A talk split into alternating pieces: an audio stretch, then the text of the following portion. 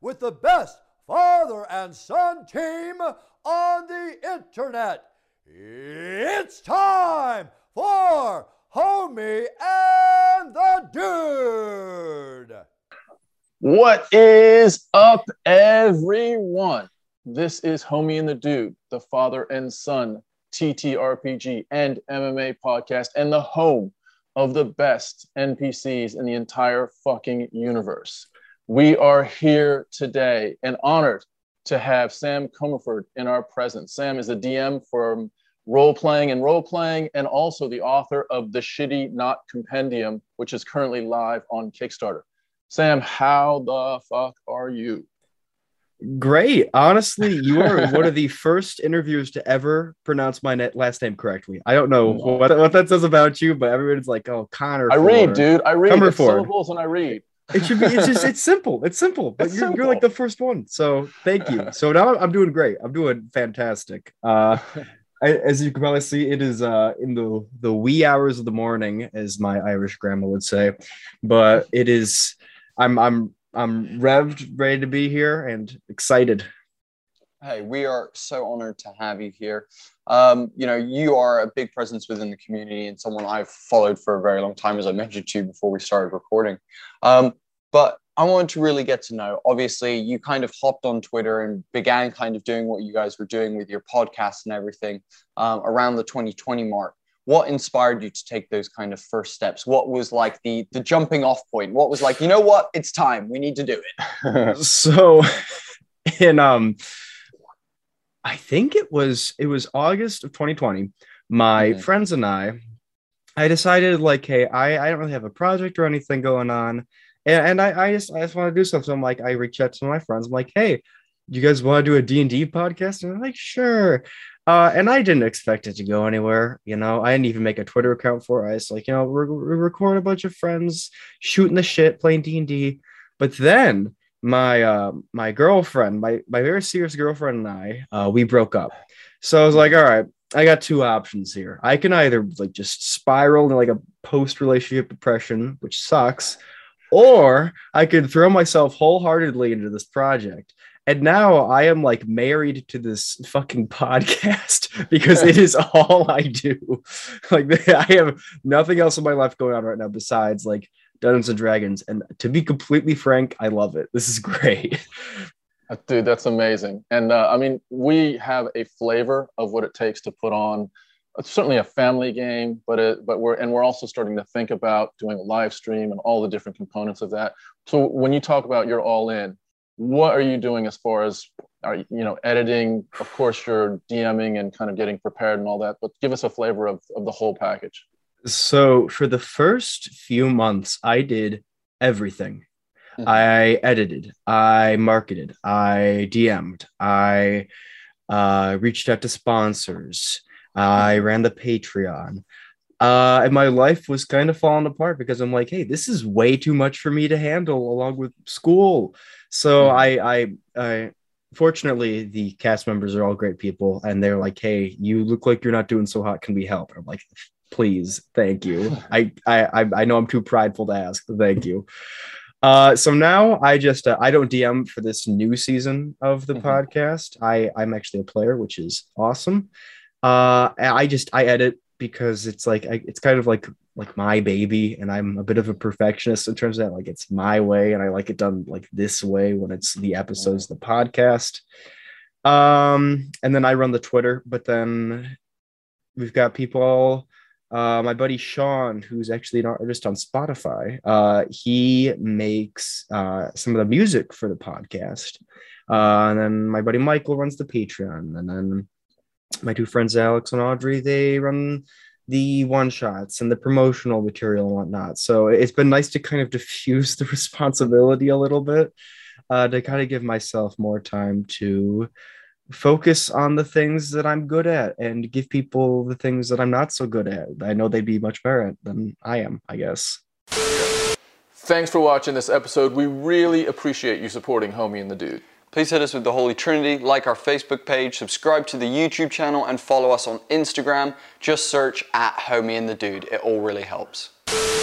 Hmm. Do you know what's interesting? It, like it's it, it reminds me of a an interview that was had with Quentin Tarantino uh, a while ago. He talked about you know he never went to film school, um, and he actually um, did like what he called his own film school, where he made a movie for six years and it was all of his own money all of his own time you know he was the editor the director the lights person you know the cameraman you know doing everything that he basically could himself and he said at the end of that process he realized that the only true way to actually succeed within that is to give those kind of jobs to other people and just be able to uh, truly just pass your vision on to them and you know allow them to run with it and uh, and and almost like giving away some of that responsibility to other people. And it's something that we've learned. So we have a couple of like uh, uh like apprentices i guess people working uh, for us who are like our social media person. We have an editor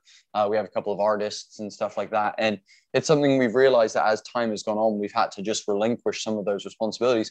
And me so more than even you because I'm like a, a lot of the creative driving force in of that, you know, I write our characters, you know, I have, you know, when it started, I was coming up with the graphics and thinking about this. And so when it then came to handing it to the social media person, I'm like, but this is the way you must do it. Like, just keep it okay. Good luck. Like, you know, kind of thing. And it's, it's one of those things where it relieves a lot of that pressure. But I see what you're saying, you know, and if that with the editing, for example, you said it's like your baby. It's hard to, you know, relinquish some of that stuff. I want to ask you kind of about your style of editing because something I really like about what you do is this ambient music that kind of comes in out of nowhere in moments where you're not like, I would say not that I'm not expecting it, but it just appears and suddenly I find myself enthralled in what's happening. What, what, what led to the choice of you doing that kind of soundtracking and music in this?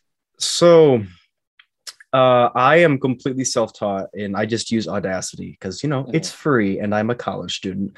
Uh, but the it's interesting because my like the first episode, like the first couple episodes of the podcast, like season one, mm-hmm. uh, sound like dog shit. I'm gonna be real honest; they don't sound very good. Uh, and my buddy told me like, hey, the music is pretty abrupt. So I'm like, hmm, what do I do about that? So now I faded in and I faded out just mm. so it doesn't sound as abrupt unless I want it to, right? Unless there's something spooky happening or something. Yeah. Uh, and the reason I do that is kind of as if it's a horror movie, and it's not. Mm.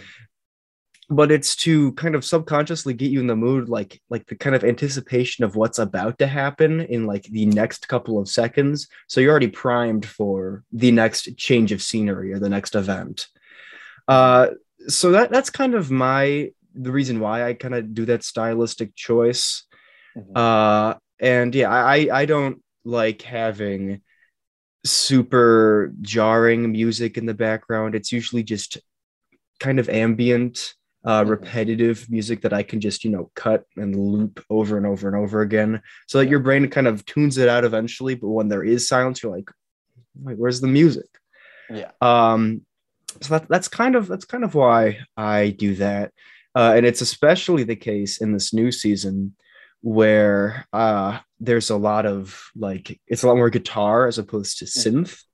Yeah. Uh, because it's it's like it's a western campaign, mm-hmm. so it's um that's a lot more interesting to loop because yeah. physical guitar is hard to kind of like cut and paste as opposed to some synthetic music that I could just kind of find a breaking point and then reposition and whatnot it's something I've tried many times. I, I used to do our editing and I've done editing for a very long time. And sound design is a really hard one for someone who, you know, I don't know music theory. Um, I've never studied an instrument before. And well, that's a lie. I've studied like three or four instruments, but to know success in any way, shape, or form, like with like a couple months of like twanging at some guitar strings and banging on some drums and shit. And then was like, okay, I'm done with that. Um, but uh, like having to kind of like you said with guitar and stuff find correct harmonies find the key like because if a song changes key or like you know you, you go up or down an octave and you then cut it and splice it together and you can hear almost like that step almost happen in some cases and it becomes one of those things that you really have to begin working out that fine tuning and finding like breaks and beats and stuff to to be able to find those cuts to be able to loop stuff. So i totally feel what you're saying. That's a the, the, the guitar thing's a pain in the ass. I've been there. yeah, uh, it's I well, especially one thing I like doing is is ta- is like I I'm such a fucking sucker for leitmotifs. Like Mhm. having a piece of music that comes back as like a thematic element, right? Yeah. Uh, and what I love doing with that is bringing it down a half step to make it sharp, or an octave and a half step to make it low and sharp to kind of like say like, oh, what's going on here? Something's not right. Um, and I mean, I'm not. I am by no means a musical expert. I um. I I was in like concert band. I played tuba. Uh, and then I I was in um I was in a, a little rock band in high school uh where I sang not well mind you but I did sing What was the band called? What was the band called? I'm it was called sure mock it was called mock um like this like the speed uh and Oh, our logo was much better than anything we ever created I I loved that logo so much it was so slick but nothing nothing we ever uh made was great but is there, yeah. a, is there any D and D? Is there any bands in any of your campaigns that you know you you can plug in? You know, like here and you know you're in the tavern tonight and over there, and we've got the mock band playing. For us Oh my god, we should totally do up. that. Because the funny thing is that the uh, band was made up of me, uh, Michael, and Sean from the podcast. Mike plays Yeah. guitar, and Sean is like just an absolute god on the drums. Uh, and then one of my friends was on bass, and then my brother was actually on guitar. So it was eh, like I've kept in contact with all these people. So if we want to do like a little reunion or something, we could probably fair, like scrap it together. it's all- it's kind of like an idea. Like if an up and coming band, if you you know if you if you have a tavern scene and you like feature the band as like they're on stage and then you play some of their music, and, like, dude, dude, dude, that's dude, actually if like I was a band, sponsorship. Great idea. literally call Critical Role and be like, "Yo, next time you're in a tavern, let us know, and we will send you a song, or we'll be there live to play." Like, dude, that's a wild. That's actually a wild guerrilla marketing It's like bad. avenue there. That's great. That because um, have you guys ever heard of the podcast Welcome to Night Vale? Really, I've heard of it, but I've not seen it. It- it's a it's cosmic horror like radio show. Really funny and off the cuff. But what they do is they have this segment called The Weather, where you're you're gonna expect like oh they go into the weather. No, it's just they play a song from like an indie artist, and like it's really cool. And like I think that's that's a great idea for a D and D thing. I mean, obviously, I would probably have to keep it thematic and play country or bluegrass, uh, both of which I despise with, with a burning passion. Uh, but yeah, no, that's a great idea. That should No, totally be done. It's an interesting one. I, so we've, we've been t- playing around with music for the stream, but also we like to have music on the table because it, it adds mood to the table. So to what extent are you or have you guys talked about, you know, it'd be cool for us to actually have music during our sessions, whether it's in like Are you, do- are you doing live music? Yeah. Are you doing live music and then doing music post as well, or how, how's that kind of working? We I just do music post, and then usually I'll just have Spotify running with like best Western instrumental soundtracks, Okay. uh, Mhm. Spotify playlist or whatever. I mean, Yeah. I'm I'm a sucker for Ennio Morricone. He does he does good shit.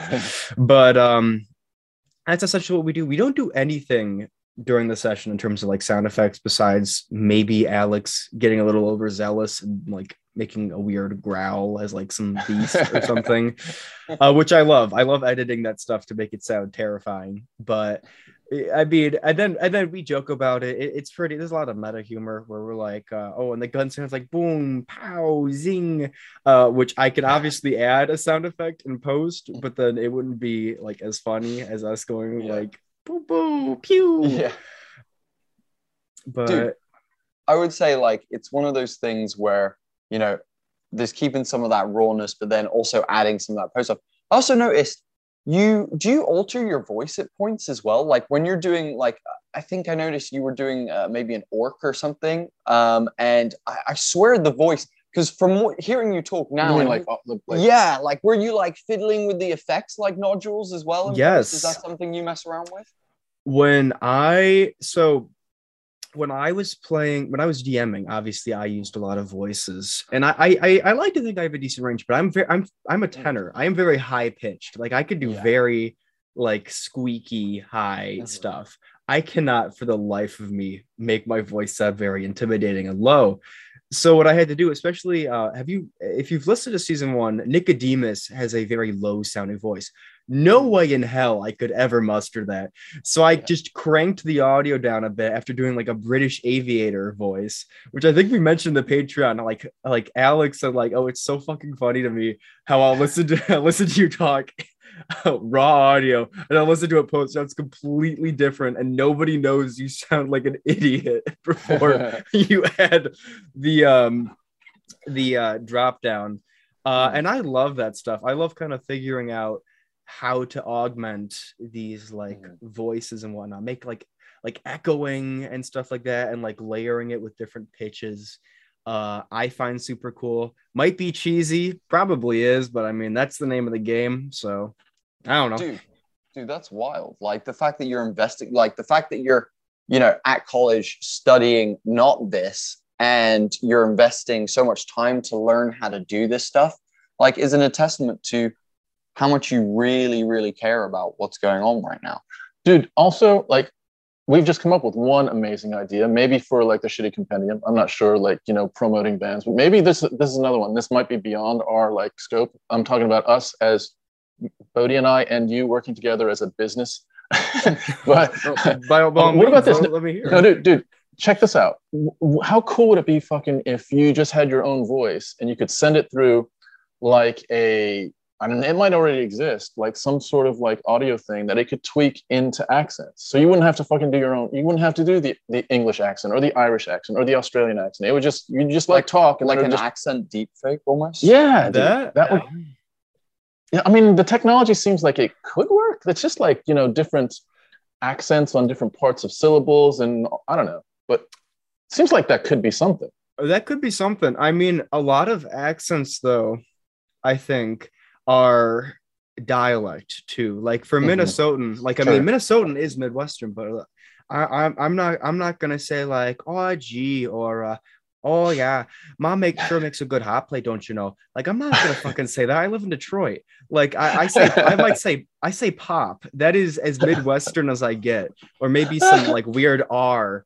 Uh, but it, it's not to the extent of like because because dialect changes wherever you go. And I, I know like a lot of people like a lot of people think like voice acting is just changing your voice to something wacky and then running with it.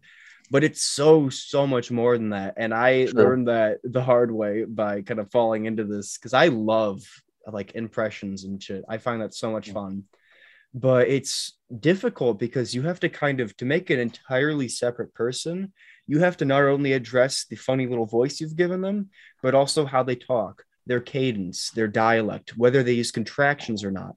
All sorts of shit that you have to be thinking of in a microsecond when you're saying something. Uh it's a lot easier when you're given like a script because you know they, they they're saying this is how you talk right and then Mm. you can just kind of run with it but in d&d like that that can get so complicated especially when you're dming because you're like yeah all right, I have two characters, two NPCs that are talking to each other with radically different voices uh, and different personalities. I have to kind of rectify that, and it Dude. can be so hard.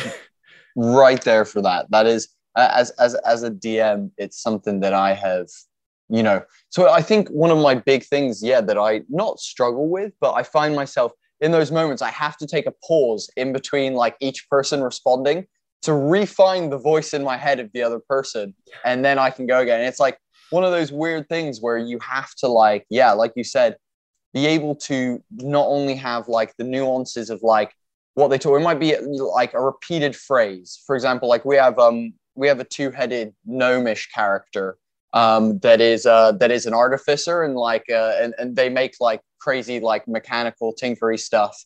And um and one of them basically says, you know what I mean, at the end of every sentence that he says. Mhm. And the other one says the last word of every sentence twice. So when I'm role playing both of them talking back to each other, one of them will be like, you know what I mean? And the other one will be like, I know what you mean, mean. And like it, it like ends up getting really out of control like that. And talking to the players like that really does get like a little bit frazzling, which is why I think I'm not sure if you get this. And we talked to um Emil from Double DM podcast recently, and um, he basically said as well, he was like, after I DM, I like have like an hour, two hours of like crazy adrenaline hype.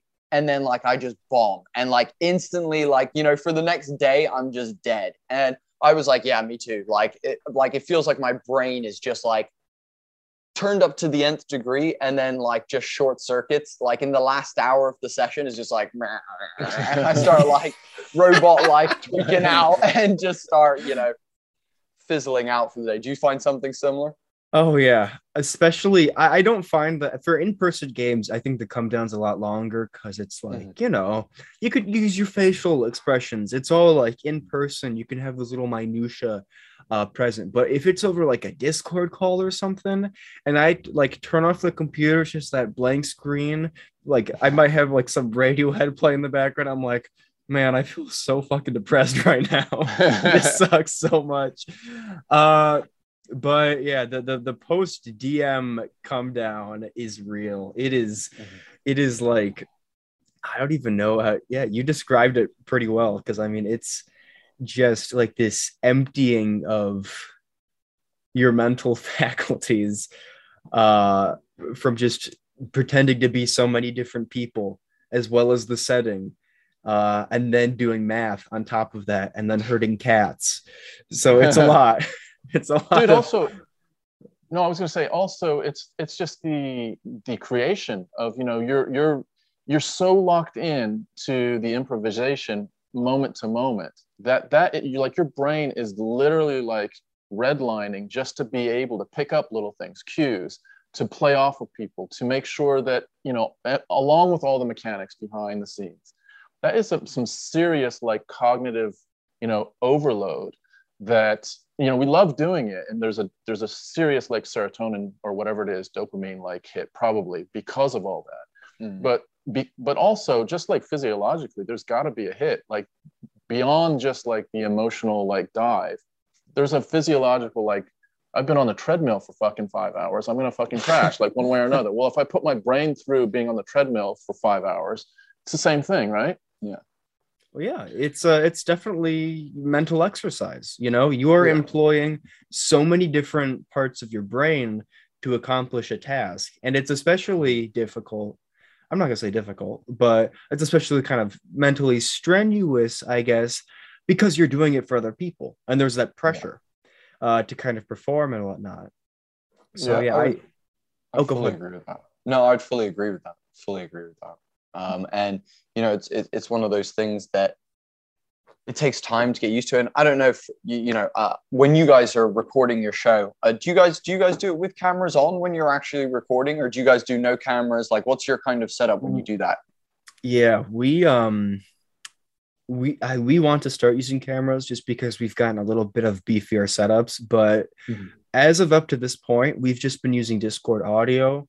So there's been times where we cut each other off and it doesn't sound natural, but I mean that can be fixed in post. That is probably an easy 30% of my job when I'm editing is just like cutting somebody out when they're like starting to speak and then somebody talks over them, right? Yeah. Just to kind of keep it continuous.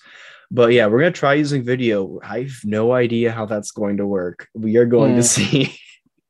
Do, do you know what I would say? So my point following that was going to be for me personally, I uh, I, I did like theater, not theater school. I guess I did like some performing arts training for like two years basically, and um, I cannot do what I do as a like I watch Matt Mercer and like Brennan Lee Mulligan at times, and you know people like Aabria Iyengar and you know all these incredible like legendary dungeon masters that sit down while they're DMing, and I'm like. I don't understand how you're not like I like I'm on my feet and typically I'm like you know and you freaking punch him in the face and it's like you know and and like I'll be like and he turns away from you to look at this person and I'll like turn away from the table and begin talking like in this kind of direction not looking at everyone and it's like for me I just cannot DM without being really physical and like showing my done like showing the scenes in ways mm-hmm. and I find like it's one of the things that I really, really love about it. But I also know talking about like gassing out, it definitely like I'm by the time we hit our halfway break, I am drenched in sweat. Like my t-shirt is usually sweated through. I have to go make a t-shirt change because I've like sweated through some shit. And also I can't eat in my break because I'm so like head up and like stressed. I can't eat during the break because I'm like I can't. I just I'm too focused. Like I'm too like wired in. It's like an athletic event. yeah, You know what I mean? exactly. Like, you're not going to eat a sandwich at halftime of, of you know of the basketball game or the football game. I exactly. mean, some people I guess will. I was gonna say maybe. I was gonna say back in the day when like Jordan and that were playing, they're just smoking cigars and like whiskey in the back in halftime. and shit. But very different time. Very different time. Yeah. Um, but you know, I it's just one of those things I really struggle with. And you know what? I imagine when you guys get on the camera as well, because it's something that the moment you're recording something that's going to be put out there, it's different than just a home game. A home game is, you know, there's moments where someone's like, oh, I'm I'm running to the bathroom, pause for like a minute, guys, or like keep going, I'll be back, you know, kind of thing. Or, you know, someone will do, you know, drop something, or you know, there'll be a, a break where people will break character and be like, oh, did you see on this TV show? Oh, you know, kind of thing. And that doesn't really happen when you're recording for a stream because you guys are locked in. You guys are a bit more like zoned in. It's a little bit of a different atmosphere, I imagine. But I also imagine when you guys get on video, you guys are going to be a lot more fun, a lot more animated. I imagine you and yourself will probably be a lot more animated. And I reckon your show will take a, a step up in terms of awesomeness and like Integration. yeah, like um, Yeah. what's it called? Um, not integration, You mean like immersiveness. There we yeah, go. Yeah, yeah. Uh, Yeah. very immersive. I reckon it'll be very, very immersive because you guys are already so interesting. Seeing you guys, I think, will make it so much more immersive. For I sure. would uh, just to build on that, like um, part of my work that I do outside of Homie and the Dude is professional like leadership coaching and things like that. And here's here's my breakdown. I think there is a drop off, but not a lot between in person. Like if I'm with someone in person, I'd let's say that's hundred percent. If I'm doing a video coaching session with them or a leadership uh, program with them, I think I feel like the drop off is there because you don't have the behavioral cues as much. They're a little bit less obvious. The energy, the in in space um, energy, isn't quite as much as, as translatable on video. So I think there's a little bit of a drop off. But dude, from from video to audio to just audio is not a lot of a drop off. Like if it's 100 in person and 90 virtual, it's probably like 85, 87 just audio. So you're and and you know what? Your your hearing is fucking turned up as well. So you're hearing cues like your your sensibility of your audio is has been turned up because your visual is is turned off in a you know in an audio podcast. So there's something Daredevil, about Daredevil style. yeah, yeah. Yeah. Uh, I like to think that, especially in, a, in an audio podcast format, we do gain some advantages there because for a myriad of reasons. Uh, I'm going to use the example of have you guys listened to the Magnus Archives? I've just been absolutely obsessed with it of late. Uh, it's No, it's this it's an it's a horror podcast. Uh, and it is some of the scariest shit I have like I have ever consumed. It is terrifying, and I mean I love scary movies and stuff, but I don't find them that scary because it doesn't leave anything up to the imagination. When whatever you can conjure in your head is like a scary image will a hundred million times be scarier than whatever some schmuck puts up on the screen. True. So using that effect with audio, whenever I speak as Warren Morris, you don't imagine me as me anymore. You imagine me as some gunslinging cowboy. That's because you can't see me, right? You just you ima- you have to imagine the scene yourself and kind of put that into perspective. And granted, the um, we do tend to uh, break character and whatnot to reference uh, fucking Pride and Prejudice or whatever people have decided to talk about in the moment. Uh, it, it, it's um, it, there's there's this kind of shift from seeing us less as distinct people, I guess, and more as podcasters or entities that you can put in different boxes, uh, which is a little, I guess, dehumanizing, but not in a bad way. You know, you can kind of weaponize that to your own advantage, but it, it, you could really mess with it when you use like um just just pitching your audio down a little bit to change characters and whatnot uh, can make a world of difference, uh, especially when you're DMing. It feels like totally different people. Uh, you can even like drag in someone to do the like I I um uh the Warlock D and D podcast has me record some of the lines for some of the characters that Um, they they send me like a script and then i'll like record i will like a line or two uh but the cool thing with just audio is you can do that and some people won't even notice because you're just Mhm. invested.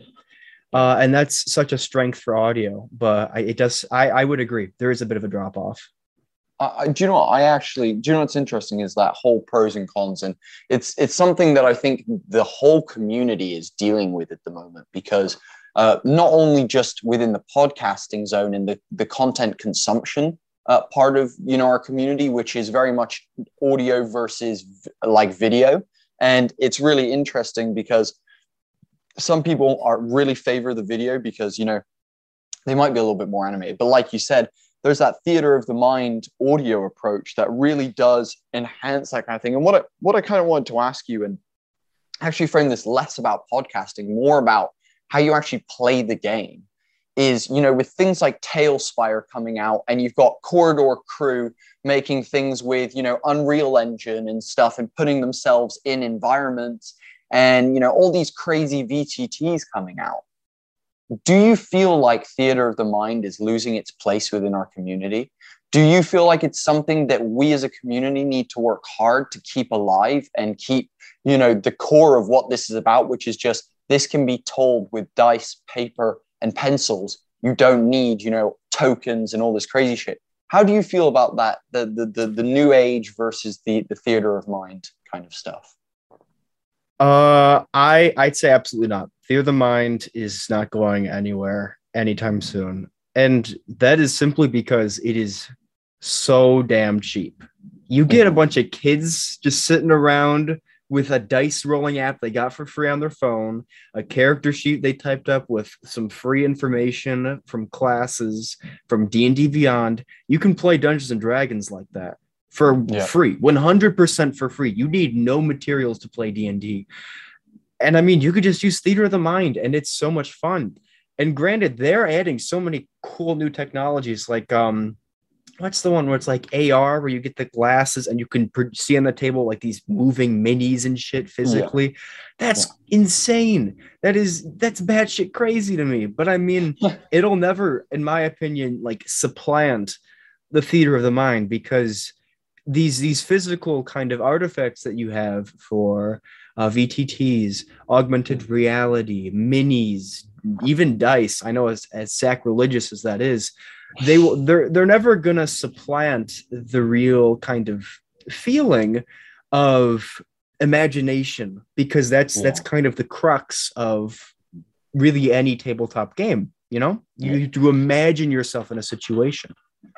yeah So true. And I, I'm, I'm just like, as you're saying that, Sam, I'm thinking back, like, this all started with storytelling all the way back to, like, I don't know if it's caveman days, but, you know, around the campfire, and there's the storyteller, there's the, the bard, there's the, you know, the shaman, all, you know, and that is how, that's where we come from. And, and we still value the beautiful storyteller, the person that can captivate a room with their cadence, with their imagery, with their wording, all that stuff. And so, that is that is the essence of d&d and and it would like think about it this way what would you fucking prefer brennan lee mulligan describing a scene to you or you fucking seeing it on a visual like repli- replication like there's no comparison. Like the human delivery always wins. It- i mean unless we get to the point with technology that it is so similar to the shit that we do which we're not even close to then then humans win in, in that storytelling side of things Yeah, and it, it's one of those things as well that, like you said, we've been doing this for years, and it's something that I, I often chuckle to myself because you know we've had the D and D resurgence in the last like three, three, four years uh, after Stranger Things, you know, kind of really for some reason like that kicked everything off again Yeah. and um, like it, it's interesting to me that you know over that time it's become so popular again. On top of you know currently we have some of the greatest I, i'm going to say very lightly because i do disagree with my own statement i'm about to say but some of the greatest games that are being created for like you know xboxes and playstations and computers and all that are being created at the moment in terms of graphics wise and things like that. You know if we're talking about technology wise mm-hmm. our phones are like the greatest they've ever been. Our laptops are the most powerful we can make them. You know we've got virtual reality at this point and yet somehow out of a 80 tv show that we watched everyone was like, I want to play the thing where the kids are dressed up in like fucking wizards costume and roll dice and shit. And it's funny that as society, we came back through to storytelling again and sitting around a table and sharing stories. Um, it's one of those weird things that I think as humans, we just really gravitate to and we really like are absorbed by, which is why people don't mind sitting in the car and listening to a fucking podcast as they go to work, you know, and, and, and doing things like that. And I'm sure, you know, as a content consumer yourself, you know, I'm sure you agree with that notion. It's just we love to hear stories, whether they're fantasy or horror or whatever, you know, it's just what we love. Yeah. And I mean, you, you obviously you got to give like visual storytellers a lot of credit. I mean, I am a huge fan of like A24 films, that kind of style mm-hmm. of visual yeah. storytelling where they just leave a lot kind of ambiguous in uh the it's just it's show don't tell right you can't do that with dungeons and dragons and people might say that's a detriment mm. i would heavily disagree it's an entirely different medium of this active storytelling you know mm-hmm. like because it's it's so great that this this has kind of been developed because it, it, it more or less diffuses the responsibility of needing any sort of plot or whatnot or any sort of drive from a singular person. You can, as a DM, you can give somebody a setting, you can give them a plot hook. You can say, Oh, your father was this ancient wizard and now he's come back from the grave. Who fucking cares? I, I, I don't care. But if that's my dad, if that's my character's dad, holy shit, my dad's back from the dead. I'm going to go do something about that because it's a story. It's exciting. I'm putting myself in the shoes of a character. And especially with storytelling in general, you empathize with characters. But with D&D, that is the it's the next level because you are the character. It's like yeah. it's like first degree empathy or some something like that. I don't even know if that's a thing, but it's, it's, it is now. I don't know. Yeah. Do you know what? I, I fully agree with you. And it's why, you know, let's let's let's not get it twisted. Before movies were a thing, it was books. And you know, before books it was scrolls, and before scrolls it was hide. And you know, we've we've written characters and stories and you know these these great tales. And you know, if you go back to, you know, mythology, there's you know tales of heroes and this. And weirdly now as we've come into the modern era, we've kind of understood a bit more of the minutia of storytelling and stuff. And so, like you said, sitcom characters are relatable. You know, people are making, you know, Black Widow has, you know, a soft spot in her movie, you know, where she's, you know, down to earth and people are like, oh, cool. Like I can relate with Scarlett Johansson, you know, and it's, it's one of those things again that like you said you know as humans we we want to be able to connect with a plot we want to go on the fellowship's journey as they travel through middle earth we want to be right there next to frodo telling him that you know Gollum is he's fucking you over, you're fucked, you know, kind of thing. We, we want to be there, and I think, like you said with D and D, it's that step further. It's even more immersive than games because even with games, it's like movies are one thing, games is one step closer, and if that you control the actions of the character. You don't get to really make audio decisions. You don't really get to break out of whatever heavy plot line there is unless it's a, an open world game. But even then things like skyrim and things like that are still very you know boxed in uh, with what you can do. D&d especially if you play sandbox even more so than like a heavy campaign driven campaign uh, or like a setting is for, it's so free. You're so immersed. It's it's the like you said it's the truest form of empathy with a character of connecting with something with developing a world and growing it and building it and exploring. There's nothing more like real than than I think D and D in terms of like immersing yourself into something. Or I say D and D, but tabletop games, you know, role playing games, whether it be Vampire mm. or Cthulhu or you know D and D or Pathfinder, whatever your version of that is. When you're in that moment, oh, it's hard to it's hard to describe anything that is is equal to that um, in the world of content that exists. I'm just thinking, like, this feels almost like, and this is the first time I thought about this, but tell me what you guys think about this. Is D&D a way to get people that normally would be hesitant about like acting or improv acting to actually do something like that? So you're sitting at a table, you're playing a game with your friends, but in actuality, when you look at this, when you strip it away, yes, there are confines to the to d&d there's rules and there's mechanics and there's all this other stuff. But to improv like to real improv there's also mechanics. There's a there's a framework of the scene. Okay this is the scene. This is the topic. Fucking go.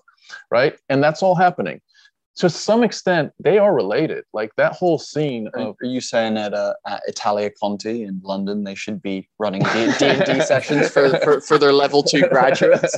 yeah, like do you know? I, I actually I actually love that. I like if my because I had an improv teacher, if she had been like, "Yo, we're gonna do improv for like we, we have a three hour class. We're gonna do like an hour of like actual improv and then two hours of D and D." Holy shit! I I would probably be a lot better at it than I am now. But also like in terms of improv and like reaching that state at, over long extended periods of time because you can do an improv scene that you know lasts maybe five minutes ten minutes but you're not sat at a table for hours and hours having to force yourself to continually put yourself in that state. I think i would have been better at improv than i am now if i had done that for for years. Maybe one for acting teachers who are listening to consider and one that maybe would inspire more people to take acting yeah i didn't i didn't really think of the connection but it, it feels like it's there uh, Yeah. I, I have a question for you in terms of you know you you've gone from you know uh, high, higher like fantasy you know kind of campaign with your with your Ring Bearers Chronicles to now this this western you know uh, with your Sinner Saga. Um, what was the what what was your kind of reasoning for hopping genres and and transferring to something else? And do you think for your next campaign, I know you're very much in the early stages of this one, but do you think you'll hop genre again? Do you think that will be a trend across your campaigns? most definitely uh i i think that really just making them distinct uh it Mhm. lends a lot of credence to kind of like um just what you're listening to. Um i mean we, we've taken a lot of inspiration from shows like dimension 20 uh the adventure zone. Uh they're they're very different between campaigns. Uh, and i love that. I think that's so much fun to have these different kind of experiences in these different worlds. Uh and i mean particularly like for westerns i love westerns so much. I cannot stress it enough. I that is probably my favorite genre of film uh and the just just kind of doing like shifting to this i was super excited. Uh it's a ton of fun. But then i mean next season i don't even know if we're gonna play d&d we might do like monster of the week in space. I don't know. Uh bounty maybe some bounty hunter kind of shit. That's a great idea. I might actually might actually write that one down. There's so many that are fun. dude, dude, dude, dude, dude, ba- like the the Boba Fett story, but from your guys' angle, that would be fucking. oh that could be cool I feel cool. that, dude. That's a, a group of bounty hunters that get together. That sounds. That sounds. Or even a group of bounty hunters that get together who are competing against one another, but have to come Oh, together dude. as a team to work together. yeah, Though at the end of it, one of them gets the fucking. Do you know what I mean? Like, kind of like the Nightcrawler, like you're competing against each other, but then yeah. maybe the build on Nightcrawlers. Let's let's work together to be like the baddest Nightcrawlers out there, and then at the end, yeah, I don't know. That's hot. That's hot. I love it. yeah I love it. nice i like Um, it i like it so that's interesting you know and first of all westerns are great you know and and you So you, can you can look at everything from the old school westerns all the way through to you know the modern like django unchained that are being released these days and like you know uh what, what's it called? Like undisputed seven or whatever the chris Oh, pratt yeah. one that they did recently and shit. Oh magnificent seven? Right? yeah yeah that's it. Yeah yeah that's it. There we go. And um you know th- there's such a plethora of of of content to choose from from there and and and references to pull on and something that i wanted to ask you is you know you've been a dm you're not a dm for this season but you have been a dm um a a saying i heard was a dm is only as good as their obscure references that they that they base things on. Is that something that you would agree with and something that you like you, you would kind of pull on as well and and and and, and, and agree with? Yes, I would most definitely. That is that is a really good turn of phrase. Uh, yeah, I think because I I had um Alex do some homework and watch some westerns because he's seen a few. Uh, like and in terms of modern westerns, like the genre itself. You, you might think it's kind of constricted to like you know post civil war uh like Mhm. western territory but that's not true because there's neo western, like No Country for Old Men. That's a neo western. We're talking Logan is technically a western. The Mandalorian is a space western. The genre is great because it what it is is, is so you boil it down to its bare bones. You, you strip away like the Civil War discourse and whatever, and you get very simple stories of redemption or revenge, and you get very nuanced characters in them. And you get them, and their interactions with each other are very complex. And that is what kind of drives these films. And I mean, of course, there's some awesome action set pieces, and you've got like a duel that lasts, like, I mean, probably my favorite scene in film is the ending to the good the bad the ugly and if you haven't seen it spoilers so i guess skip five seconds uh but the ending is just it's it is six minutes of three guys staring at each other six minutes. But what they do is the score is fantastic. And you are at the edge of your seat just waiting for these three people who you've seen for the past three hours try to kill each other finally at this graveyard. And it is ecstatic. It is the coolest shit ever. And i cannot like i can't stress enough how cool it is for a culmination of characters versus a culmination of plot. I Yeah. much prefer that to the other Amazing. I was just gonna say, like, thinking about the good, the bad, and the ugly. Clint Eastwood effectively has made a career on space, on like beats, right? He- like, if you think about some of his most iconic lines that he's delivered, It's also There- that close-up cut, that like look as he turns. You know what I mean? Yeah. Like it, it's the, the beat isn't just in the the music, or the, it's also in the filmmaking and the style at which the camera's being True. used as well. and the yeah, the music as well. Yeah, exactly. So there is, you know, there's an element of uh, interesting cinematography, acting, um, voice delivery. All of that creates that that mood. That's pretty cool. That you don't need a lot going on. Like the last scene of the good, bad, good, and the bad, and the ugly. There's not a lot of like tremendous dialogue or fucking CGI or fucking you know there's a lot of you know there's there's close-ups there's you know a little bit of del- and you're you're here you're feeling the emotion and the tension as the whole thing unfolds it's a really really really good example really nice And example do you know what? I I wanted to ask you, based on all this Western stuff, is there a point in this campaign at which it is revealed to you guys as characters that are that you are indeed robots in a world where people come and and come and like use you to to get out their sins and like uh, and, It's and, bit. and it's not a bit I I guarantee you, Alex will make at least one Westworld reference in this campaign. I can. I would bet. I would bet money on that. I. um. But I mean, we already have fucking robots in it, uh, kind of. So yeah, I, I think I think yeah, I totally could see that at least being kind of a twist. Uh, oh, that one hasn't come out yet. No, I, so I'll, I'll uh, I'll uh, wait for that to reveal itself. But there's a weird connection that it was kind of brought up between Mhm. the first season and the second season. oh, So yeah, I it is is weird. the Well, mind what- of Sean Grinzel is an enigma. I will just say that much. it is. I don't know what goes dude- on in there. this is what your fans really i mean they love to to see like little like you know um how i met your mother is great at like you Oh. know the Oh. following season will reference a conversation that happened one season or two seasons before but the you know the fans they love like the super geek fans love that shit and um to have those kind of references going back and forth is is super cool I mean, there's there's a moment in Critical Role Campaign Two, if I remember correctly, where they meet uh, Keyleth's mother, I believe, for the first time. They never met her in Campaign One, but they meet her for the first time in Campaign Two as different characters. And it's this moment where everyone went nuts. I remember the stream just going off the fucking chain. I remember like the cast just being like, "What the fuck?"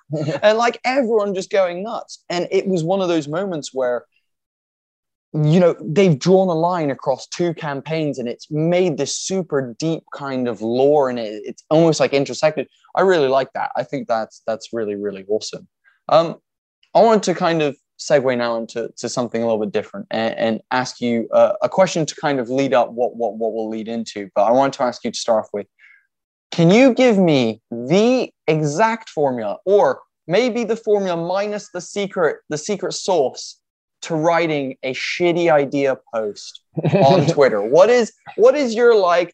Okay, so today I'm gonna do a class and I'm going to Mhm. do this. Like, what's the secret formula? You can leave out the secret sauce if there is secret sauce, because obviously we don't wanna we don't want anyone else to capture the, the magic. So, so I hate to be a Disney uh, mentor here, but there is no secret sauce. The secret sauce is love. No, but seriously, um, Dude. I All right, and that's the end of the podcast. Great seeing you, Sam. Fucking out of here. so my process is I am an absolute ADHD gremlin. I uh, that that is a really kind of affected my life previously for the worse uh, when I didn't know what the hell was going on up in the big old chromodome. But then shift to now, Twitter is built for ADHD people. Dear Lord, it is our sanctum because it's these little bite-sized pieces of information you can just churn out. And so what I do is I will usually just uh in the morning, usually it's really good after I work out because then you got the endorphins going. What I do is I put on like a soundtrack to a movie or something. It might be like the social network or some fast jazz or something, just to really kind of stimulate my brain. Mhm. And then I write a shitty idea. And I guarantee you, first one, never good. It's always just horrible. But that's why shitty can mean whatever I want because that way I can have anything fall into those parameters and people won't give me shit for it. Uh, but I mean, first of all, it'd be like a goblin who wears pants. Uh, it's not a good character idea. I probably wouldn't pay that. I'd play a goblin with all of their clothes, most likely but then the way my brain kind of works is that goblin with pants I'm like pants pants armor armor artificer. My mind kind of starts churning out. Like you can see the steam coming out of my ears Mm. per se. And then the next idea is a little bit better. Next one's a little bit better than that one. And it kind of in the span of about 15 minutes i probably make around 10 ideas if i set aside that time at the beginning of the day.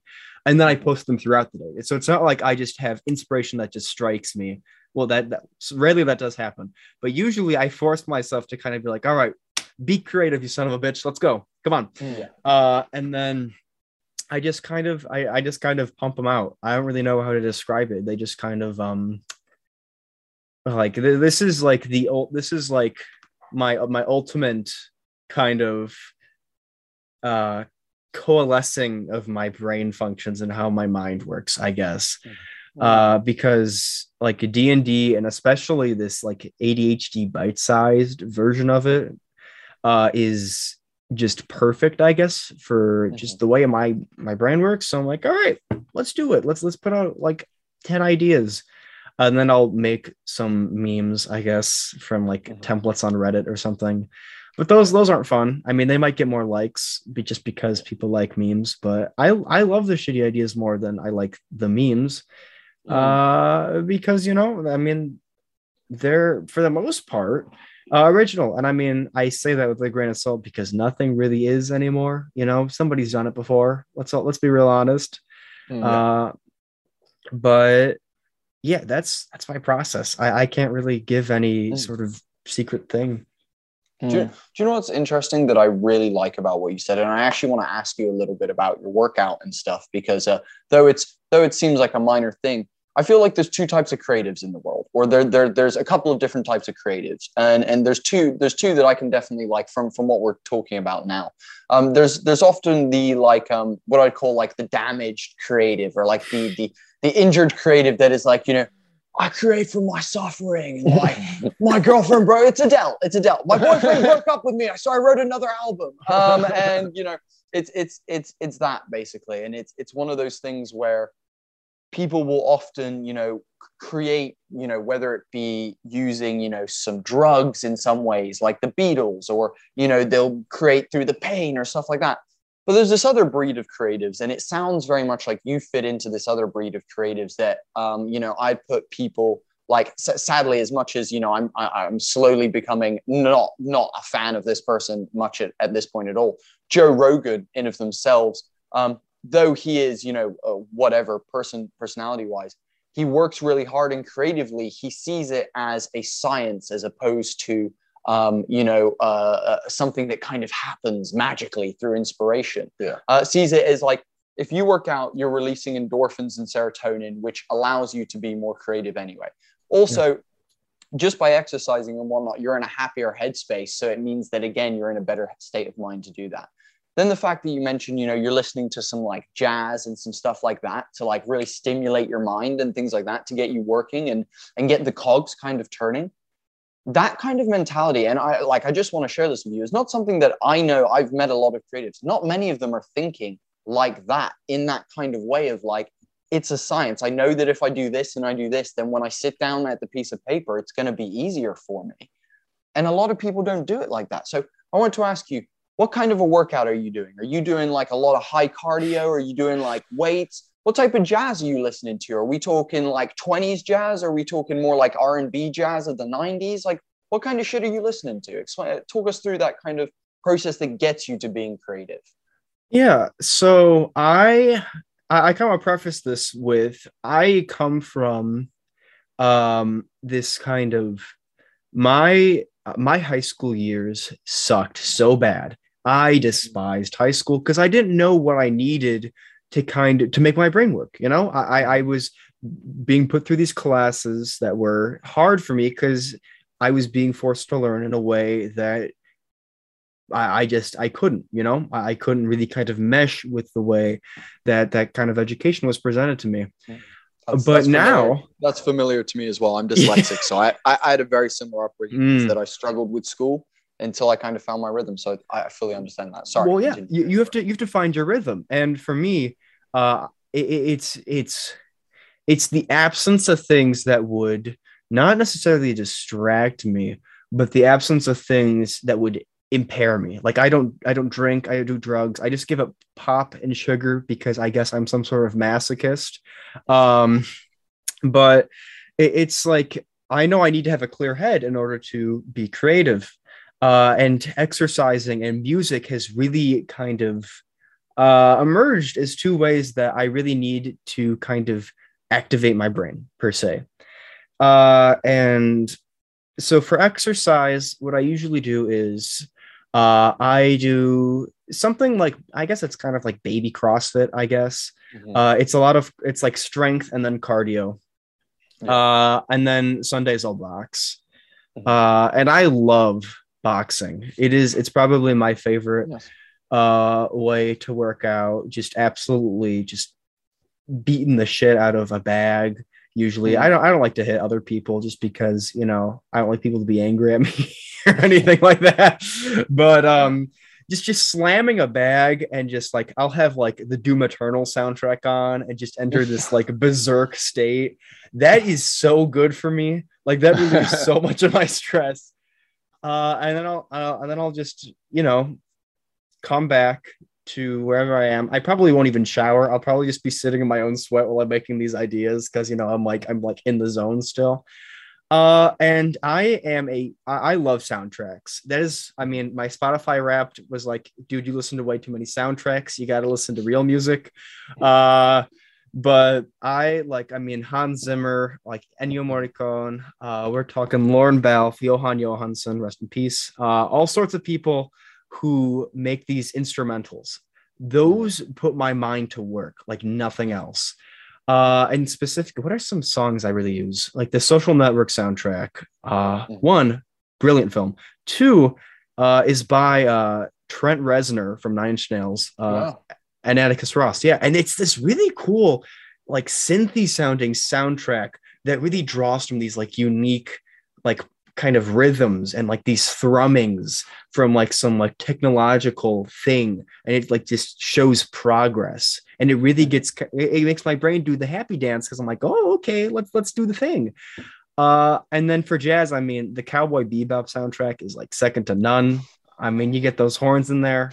I mean come on uh I- and then uh i love the um the big band arrangement of caravan from whiplash with like the drum solo at the end because then my mind's like the drum solo is like boo i'm like oh okay and then like uh i i guess kind of describe my brain as like a little gremlin you gotta gotta feed the gremlin his little food you know whether it be music or working out. Uh, and yeah, I just kind of found the process to feed my gremlin, I guess, and that's that. Do you know what? That that's fucking great way to describe it. Uh, like that's an awesome way to describe it is, is feeding your gremlin. And a couple things I just wanted to talk about through that that are really cool that we need we need to touch on a couple of these. I've got one as well. Let's go. Okay. we need to touch on boxing because we do MMA and boxing. That's like our thing. We need to touch on boxing in a minute. Um, but I also just want to touch on horns and jazz music, and specifically horns in jazz music. I was literally saying to my partner uh, last night, um, I was like, look, as far as music goes, there is for me two instruments. I, I said three, but mainly two instruments for me that like I. It's not that I can feel them. I understand what they're saying. Like I legitimately understand the words that the instrument is speaking to me. I said that's electric guitar. I said it's horns and it's piano. Piano less so than horns and electric guitar for me. But I would say electric guitar and horns are just one of those things that if you rip a bit of horns in a jazz song, it doesn't matter. Like I'm instantly just like tuned in. It like like you said, it's one of those things that just elevates the human condition and brings you up in a way that is so hard to explain. And again, I feel the same thing when you hear a lick on a guitar. You hear like a Hendrix lick, or you hear like a John Frusciante riff or something. You know, and you're like, oh. Oh, oh, dear yeah. God! Like something inside of me is just like, oh yeah. Um, so I fully, fully feel you on the uh, on the horns thing and like getting some like really nice jazz. Because again, for me, Tom knows this. When I read books, I have to have music on uh, to help me like focus. When I'm writing, I have to have music on. When I'm writing, I have to have music on. When I'm like creating, it's just it's literally my creative process. I had when I was doing my exams at school, I was one of the few kids I like fought my like school so that I could have music during my exam and stuff like that, and was like really adamant about that stuff. So I, I fully agree with you that music is if if anyone hasn't tried music to help you create or to uh, influence creation or drive creation or even energize creation, I fully recommend music as something to do that. Mm. Yeah. And it's key to that. In terms Mhm. of boxing, Yes. massive release, obviously, of energy. Um, I would, you know, put it in the realms of, you know, for some people like street dance, you know, martial arts, you know, uh, they're like singing in public, you know, things like that, where people are like getting out that energy and really like letting out something from within them. Um, how did you find boxing and and and why why out of all of the martial arts did you choose the the, the gloves and pads? What what what what got you to the uh, what got you to the sweet science? So I'd like to preface this by saying I watch basically no sports. So if you throw names at me besides like Mayweather or like Mike Tyson, I'm gonna be like, huh? Uh, but so why boxing? I for when I was a kid, I did like five or six years of uh, karate and jujitsu. And I was all right. I wasn't like good or anything. Uh, and back then, my body was kind of built for running. I ran a lot of like that was my thing in high school. I ran half marathons. Uh, I ran cross country. Uh, but then my feet started to fall apart because now I have plantar fasciitis and I need insoles at all times, which Oh. sucks bad because I do enjoy I enjoy a bit of running, but now I really can't. So then I was like, I was sitting there sophomore year of high school, probably my lowest point in my life, and I wasn't working out. I felt like piece of shit on the stick, and my mom, who is a who's a fucking machine, by the way. I'm scared of my mom. She works out more than I do. She she she's like, listen. You and I are working out. There's a kickboxing gym that just opened. I'm like, mom, and she's like, no, come on, we're doing this. So we went to this kickboxing gym run by this like four foot six little Russian guy who was the most muscular man I've ever seen. Uh, and it really kind of got me into it. Uh, and and it wasn't like strictly boxing. It was it was like this. It's called it was called nine round, and it was like these little nine rounds of like these. It was just like three second, like not three second. Jesus, that'd be quick. Three minute rounds where you would just do a repetitive exercise, you know, like speed bag or like just hooks or whatever, Mm. and you would just move around the bags. Uh, but then I uh went to title for a bit, title boxing. Yeah. Uh, and that was great. I really loved title. Um, because the trainers were hardcore as fucking hell. Uh, and uh, I I love like I mean my favorite punch probably a very common choice is like the right hook. The right hook just feels so powerful. Like you feel like I like like just releasing like a guttural scream as I just land that thing into the bag. That that that feeling is second to none. Um, but then the pandemic hit, and I couldn't go to title anymore. I was like, this sucks. So Hmm. then my mom and I found like this weird CrossFit esque gym uh, that I'm still at today. That's really cool. Uh, yeah, and then over the summer, I mean, I'm I'm a gig worker. You know, I can't really stay at one place for too long. Mm. But I did landscaping over the summer, and I think the only thing that I've ever found comparable to boxing in terms of just physical release is when they would hand me an axe and just tell me, "We "Need you to rip out that tree," and I'm like, "Oh, let's go! this is the best." Just, just absolutely tearing it apart. Um, but yeah, boxing, I think that is easily my favorite way to work out for sure. Amazing. You know what I love about th- this conversation, and especially that you two guys are in your, you're in your early to mid twenties, Sam. I'm, I'm assuming. 21. Um, yeah, and Bodhi's the same. Um, is that you're figuring out? Like I, I, it's taken me probably a longer progression in my life journey to get to a place where you're starting to unlock things. So you call it your, you know, feeding your gremlins or trying to figure out your gremlins. Mhm. It's a super, super important journey to have. Of, you know, if you look at this body, including the mind and all the physical aspects of it, it's kind of like a machine. It's kind of like this, you know, this finite, you know, problem solving equation. And our job, or one of our jobs, is to figure out how to optimize that, right? So that we can get the most out of it. And that is a journey. Like in, you know, at times we're completely failing, especially like in our 20s, those failures can be really, really severe, where we're, you know, we have we, we haven't figured it out. And what might be like a what should be a 15 minute crash turns into a three week crash because I just couldn't cope with it. And what you're what you're doing is slowly like, you know, adjusting your system so that you can build the resilience to have this machine work more optimally. And I love that you guys are talking about that because that, this has been a huge thing for me. And I feel like my machine at this point, I know it well. I know it really well. And I can, you know, I can go day after day after day with a certain amount of, uh, of, of a standard that allows the output to be at a, you know, at a nine, at a 9.5. My bad days are an 8.5, you know, whereas my bad days before where I was crawling on the ground for a couple weeks and I couldn't figure it out. And I was beating myself up because it, because of it, because I should, I felt like I should be smarter than this. I should be able to figure this fucking shit out. So there's an element of like being kind to ourselves during the journey, but also understanding that that's really part of what our job is here. Because I know, like, for instance, my dad, I don't think ever had that kind of perspective, that kind of reflection on like, you know, he just was like stuck in this loop for fucking 75 years, you know, and it just, and it didn't, there wasn't a lot of progression that I could see. And there's a lot of people that are in that camp, you know? Yeah, those are some of the wisest words I've heard in a long time because Good. I my um my experience is very directly tied to that. Uh I this might get a little serious, so No, apologies. please, please do. No. Please do. I so you, you say that like I, I've like kind of figured out where I am. I, I mean I haven't, but I, I'm definitely much further along than I was, and that's all that kind of matters, you know? It's a journey before a destination. Uh and but back in high school, sophomore year was the worst year of my life without a singular doubt. I was incredibly depressed.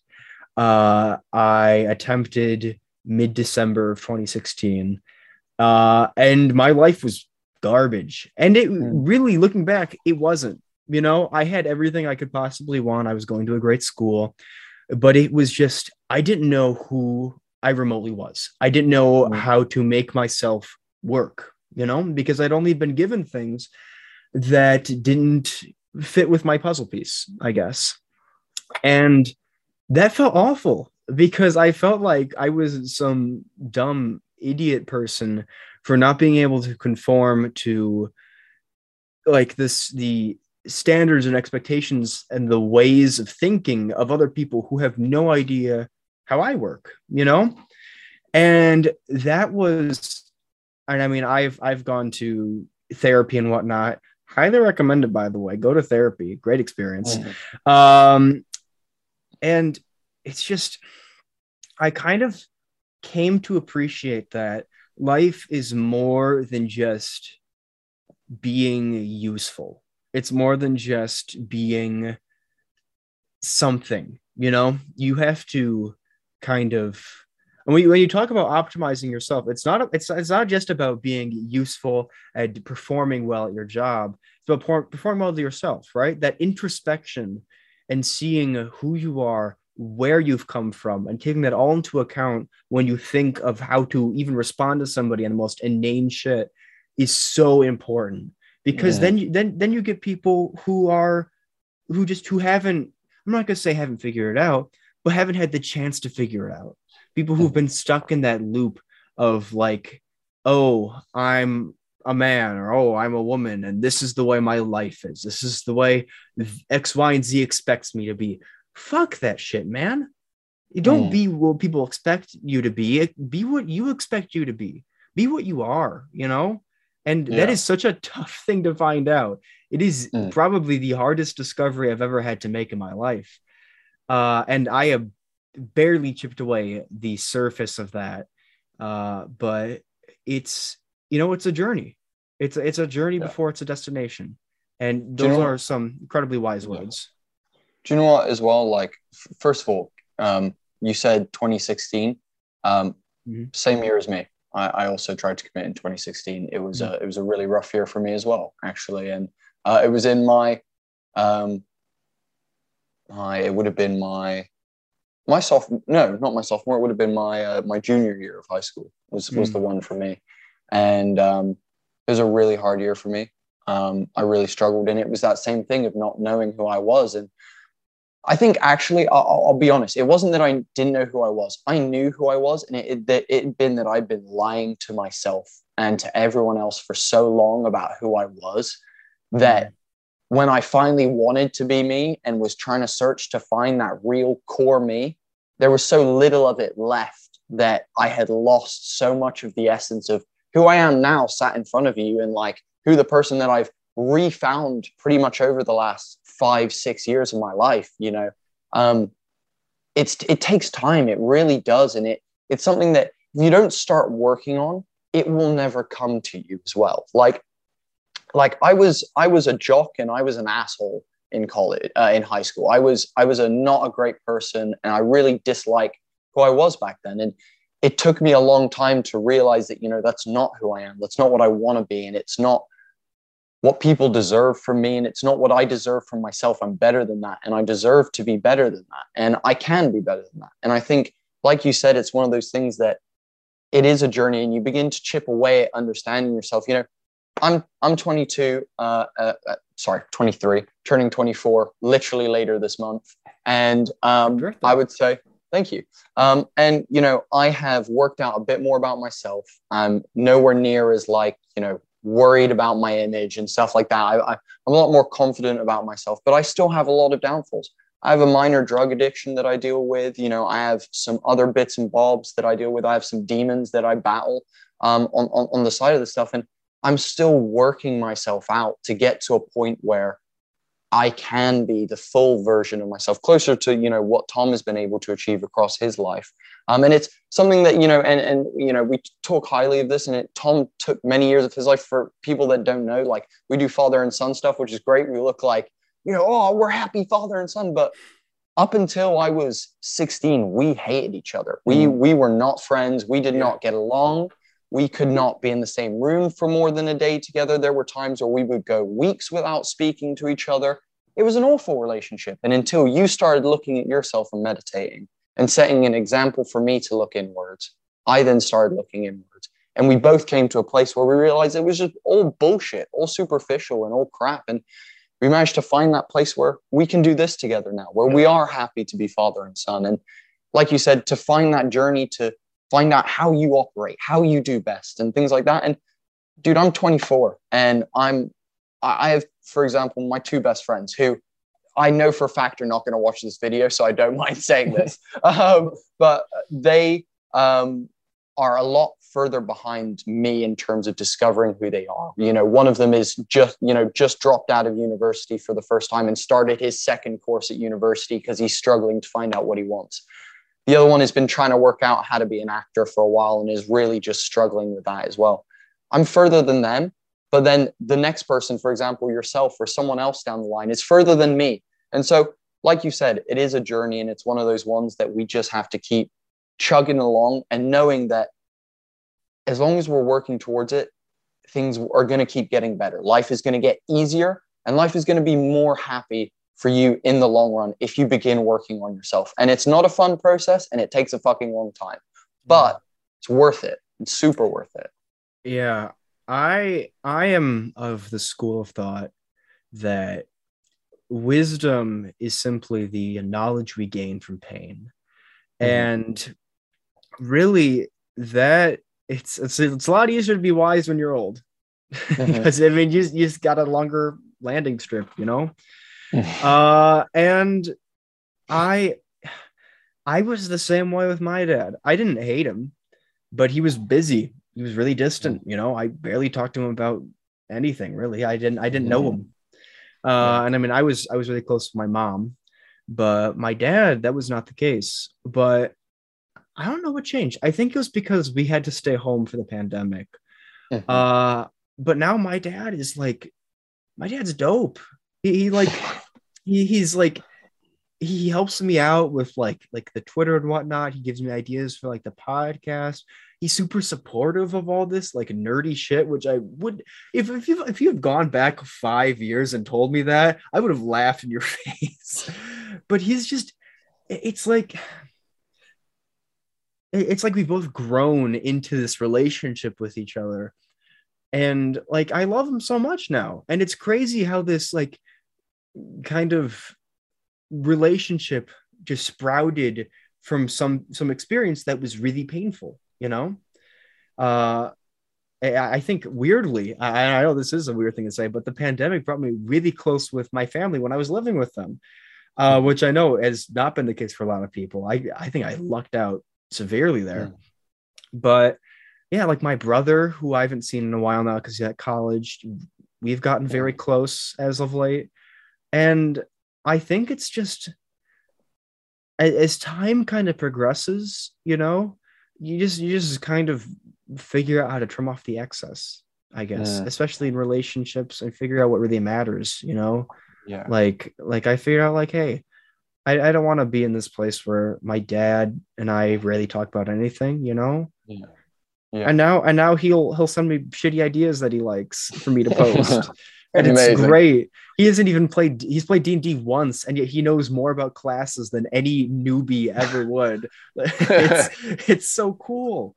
Yeah. Uh oh shit. I don't have it. But um the uh if you've been following me for a while, you you might have seen the um, Infinity Gauntlet, which is the Thanos glove with like the dice on it. Where, like, yeah. If you press it, they glow. He made that for me as a as a present.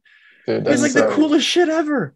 and like, I, I don't know. It's just broadening your horizons with time is just like it's diff- it's very difficult, but it's like opening this like cocoon mm. but you're screaming the whole time. Dear Lord, you're screaming the whole fucking time. but, but, but, once you're open, you're a beautiful butterfly. You don't have to scream anymore. Maybe a little bit, but then yeah. you spread your wings.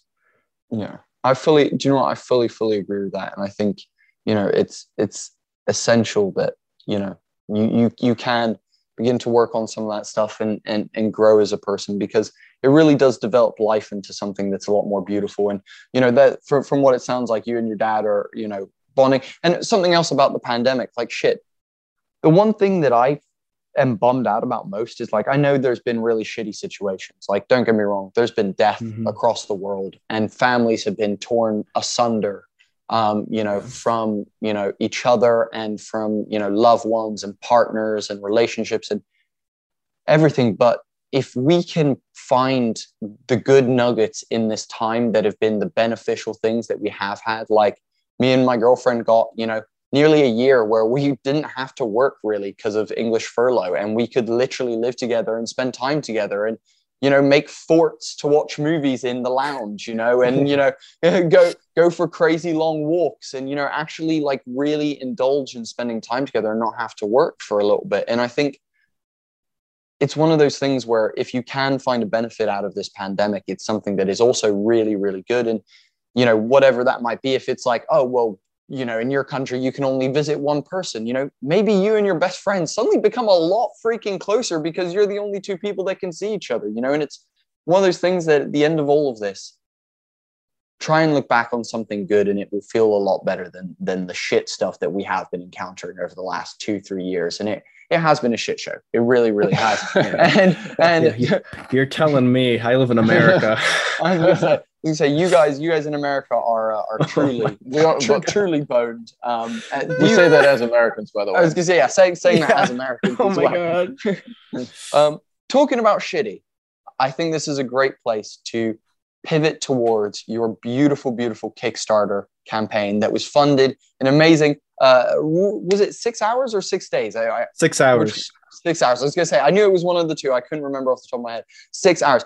Absolutely ridiculous. Absolutely amazing. And it is called um, the shitty not the shitty not compendium. There we go. Yes. The shitty not compendium, which I absolutely love. Um, I've read a little bit about it and I've like had a little bit of a look at it and whatnot. Can you give the people who are listening a little bit of a breakdown about what it is, what it was inspired by, and uh, and what what what they can hope to find if they go and back this? With 20 days left to back, guys, so you still got some time to go grab your own Yeah. version um, and, and all that kind of stuff. Help get to stretch goals, all that good shit as well. Yeah. Uh, I love people throwing money at me, so by all means, please. but uh, I, I should, yeah, I'd love to describe it. So, uh, what essentially happened was probably around April. People started saying like, "Oh, you should have a book of all these fun little ideas," and I'm Hmm. like, "Ah, maybe." Uh, but Hmm. my dad's like, "You idiot! You could make money doing this," and I'm like, "What?" Uh, so, so- and then I, I, I, I what what I was originally planning on doing is just copy and pasting these ideas, you know, just having like this big list of all of them. I'm like, that's not fun, you know, uh, just having ideas. So what I did is I added this um kind of creative supplement. And what I really have kind of the selling point of this book is that there are no stat blocks, none. There's no numbers, there's no math. And that might seem like a detriment. Maybe it is. I don't know. But when you when you are in possession of this book, you will have ideas with no attachments. They are yours to do whatever you'd like with. Uh, Mm. so uh, with say the case of the shitty items, there's like 50 of them in there. What um I have like you might be thinking, holy shit, this item is so broken. This is an artifact. Make it an artifact then, man. I don't care. If this Yeah. is this is your responsibility now. Uh but it, it is these are things that you can mold and create whatever you'd like with them just spreading your wings and just flying with like maybe i don't want this to be a cleric maybe it should be a rogue instead man go for it this is this book is yours now you own the book congrats. Um but the, the the gist of it is it's a creative supplement that is inspiration based as opposed to mechanics based uh, because I mean I've seen like a ton of books, and I don't, and I'm not shitting on them by any means. It takes a lot of work to write a mechanically sound D and D supplement, Yeah. play testing and all sorts of stuff. I do not envy that, but you just kind of attacking it from the creative side, where like I have all these intros for every single thing, like every single class has one, every single like like for the items for the like monsters, plot hooks, even. I have like these intro questions like, what makes your barbarian like? Is there is your barbarian's rage anger or is it focus? Is it fear based? Like Hmm. how how does like how to build a character with traits as opposed to with mechanics? Uh, and I just I kind of like really extrapolated on that, and I have I mean obviously it's comedic based, so I swear a bunch of it because that's my vernacular, and um, you know, I, I just, I, I, you know, try not to shit talk Ranger now that's been updated uh, and whatnot. But yeah, it's a, it's a fun time. It's a fun time. You should, you should totally back it. I think, I, coming from my uh, expert and non-biased opinion. Do you know what? It, it, sounds really, really creative, and it's interesting how you've kind of talked about. It. So, um, I'm not sure if you've seen kind of what Tom and I do in terms of supplements. We make uh, we make NPC characters, and um, along with the NPC characters, you get like a backstory. So if you want to like throw in some plot hooks, you can do. You also get um, uh, as well as like their stat blocks and stuff like that. You also do get special features that are um, almost like you taking the abilities from the stat block and making them more general, so that they can be adapted into whatever they want to be. And something that I really like that you said, it's something that we very much do here. It's the way that I create most of our NPCs. Um, is and the way that we work about it is we don't create the stat blocks first. Mm. We never go stat blocks first because yeah. um, typically the the method at which we've done it, just by pure chances, I didn't know how to create stat blocks when I first started making NPCs. So I was just writing character profiles basically. Then when we met uh, the the gentleman who helps us make stat blocks called Tony, even though I know how to make stat blocks now, Tony is much more creative with adapting the ideas that I have into mechanics that actually function really well.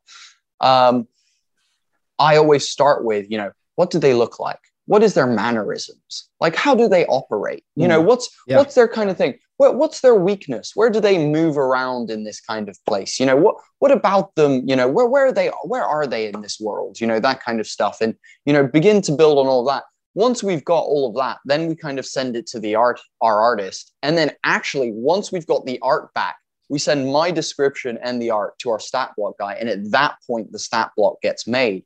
And it's one of those things where we have, like, I almost feel like we have to go through that process because the ideas and the the stuff that we come out with is so much more interesting and fun than if we had gone, oh, we'll, we'll add, you know, a uh, a freaking um, what's called a cunning action to this character because you know they're, they're dexterous or something. That's cool, you know, like something like that, and it doesn't end up being as interesting as in depth. I think as we we found. I also think um, what I what I it's, it's complementary. I think with the stuff that you're doing, and the stuff that we're doing is that it is agnostic to, to any TTRPG, right? You can just plug it in and it like you can you can uh, sort of um, take out or um, remove or not use our stat blocks and use that NPC wherever. And right. the same sounds like the same thing with your ideas. You know, they they they don't have to be D and D driven. that can be driven across any fucking platform there is, which is really cool. Yeah, I mean D and D's brain food, baby. Flavor matters most. and you're not wrong as well. And uh, I also love the concept of, you know, releasing a bunch of spells, bunch of character ideas, bunch of items and stuff. Something that um, I imagine for both DMs and players will be super, super helpful. Um, do you intend to continue the Shitty Not Compendium saga? Is there going to be a Shitty Not Compendium 2? Electric well, Boogaloo? Uh, uh, you know, uh, maybe I I would I could totally see it happening. Uh, definitely, yeah. Volume two. We who knows? Uh, maybe people will have been tired of that format by then. Maybe people will like it a lot. I don't know. Uh, but whatever the future holds, I have no idea. I'm a fan of it. I'm a fan of it. Yeah. Um, and uh, and I just wanted to say, you know, it's been such a pleasure talking to you today and getting to know you a little bit, little bit more. I already knew you were a badass person just from the incredible ideas that you come up with and from the amazing podcast that you run uh, and, and and work on and, and are a part of. Um, but let me just tell you, this conversation has been so enlightening. You are such an enriching member of this community, and I feel so close to you right now. And I feel like you are an absolute badass. So um, just want to say, you know, anyone who um, hasn't gone and checked out uh, role playing and role playing and role playing. yeah. yeah. there you go. And, uh, um, or, or, Sam specifically, uh, please, please go and do so. Uh, Sam, um, over to you if you'd like to, you know, shout any place, any stuff out, or uh, or let people know where they can find the Kickstarter and things like that. Um, go ahead. Yeah, so uh, we are at R role playing. That's R O L L playing. It's a little play on words. Haha. Um, that's where you can find us on Twitter. You can find me at Twitter at samcomerford24 if you want. I rarely post there, but when I do, it's some crackhead shit. So I don't know if you're into that, uh, check it out. Uh, but then uh, we've got a podcast on Spotify that's pretty cool, I think, uh, in my unbiased opinion. Uh, and then the Kickstarter is on our Twitter page as well, and all that's on our website, which is www.roleplayingroleplaying.com, uh, which is a cool website because I made it. Uh, it- it's actually a really it's a really easy to navigate website. I actually really do like it. Um, I'll- I'll- Yeah, I'll- WordPress is the best. I was gonna say, and and dark, uh, dark theme. Yo, shout out to dark theme. Oh my God, yes. Oh. um, amazing. So uh, we're we're homie and the dude. Uh, we're father and son team. Uh, we do a D and D and MMA podcast. Um, we also do D and uh, sorry MMA live streams. We will be doing a D and D stream starting next year. Um, but for the time being, check out our amazing NPCs. We just released our Mafia pack, which is plug and play. Uh, you get a Rakshasa Mafia Don, you get a Hill Giant Muscle, you get an Arcanaloth Consigliere, a bunch of different things for you to check out and try. So if you guys get a chance to check those out, please do. Um, and all of those characters will be in the world that we will be playing in the stream as well. So you will get to see all of them in action next year when we do start the stream. But otherwise, guys, this has been Homie and the Dude, the father and son TTRPG and MMA podcast. Thank you so much for watching. Hit us with the Holy Trinity. Like and follow on Facebook. Subscribe on YouTube. Follow on Twitter. The Holy Trinity. Hit us up with it. Other than that, thank you so much, Sam. It's been an absolute honor. Thank Thanks, you. Sam. Mhm. All right. Had a pleasure to be here. Hey guys, thank you so much for watching Homie and the Dude today. Uh, we hope you enjoyed this video. If you did, please hit us with the Holy Trinity. Go follow us on Twitter, subscribe to the YouTube channel, and like the Facebook. It's the best way that you can help us out at the moment. Hope you have an awesome day. Thanks for watching, guys.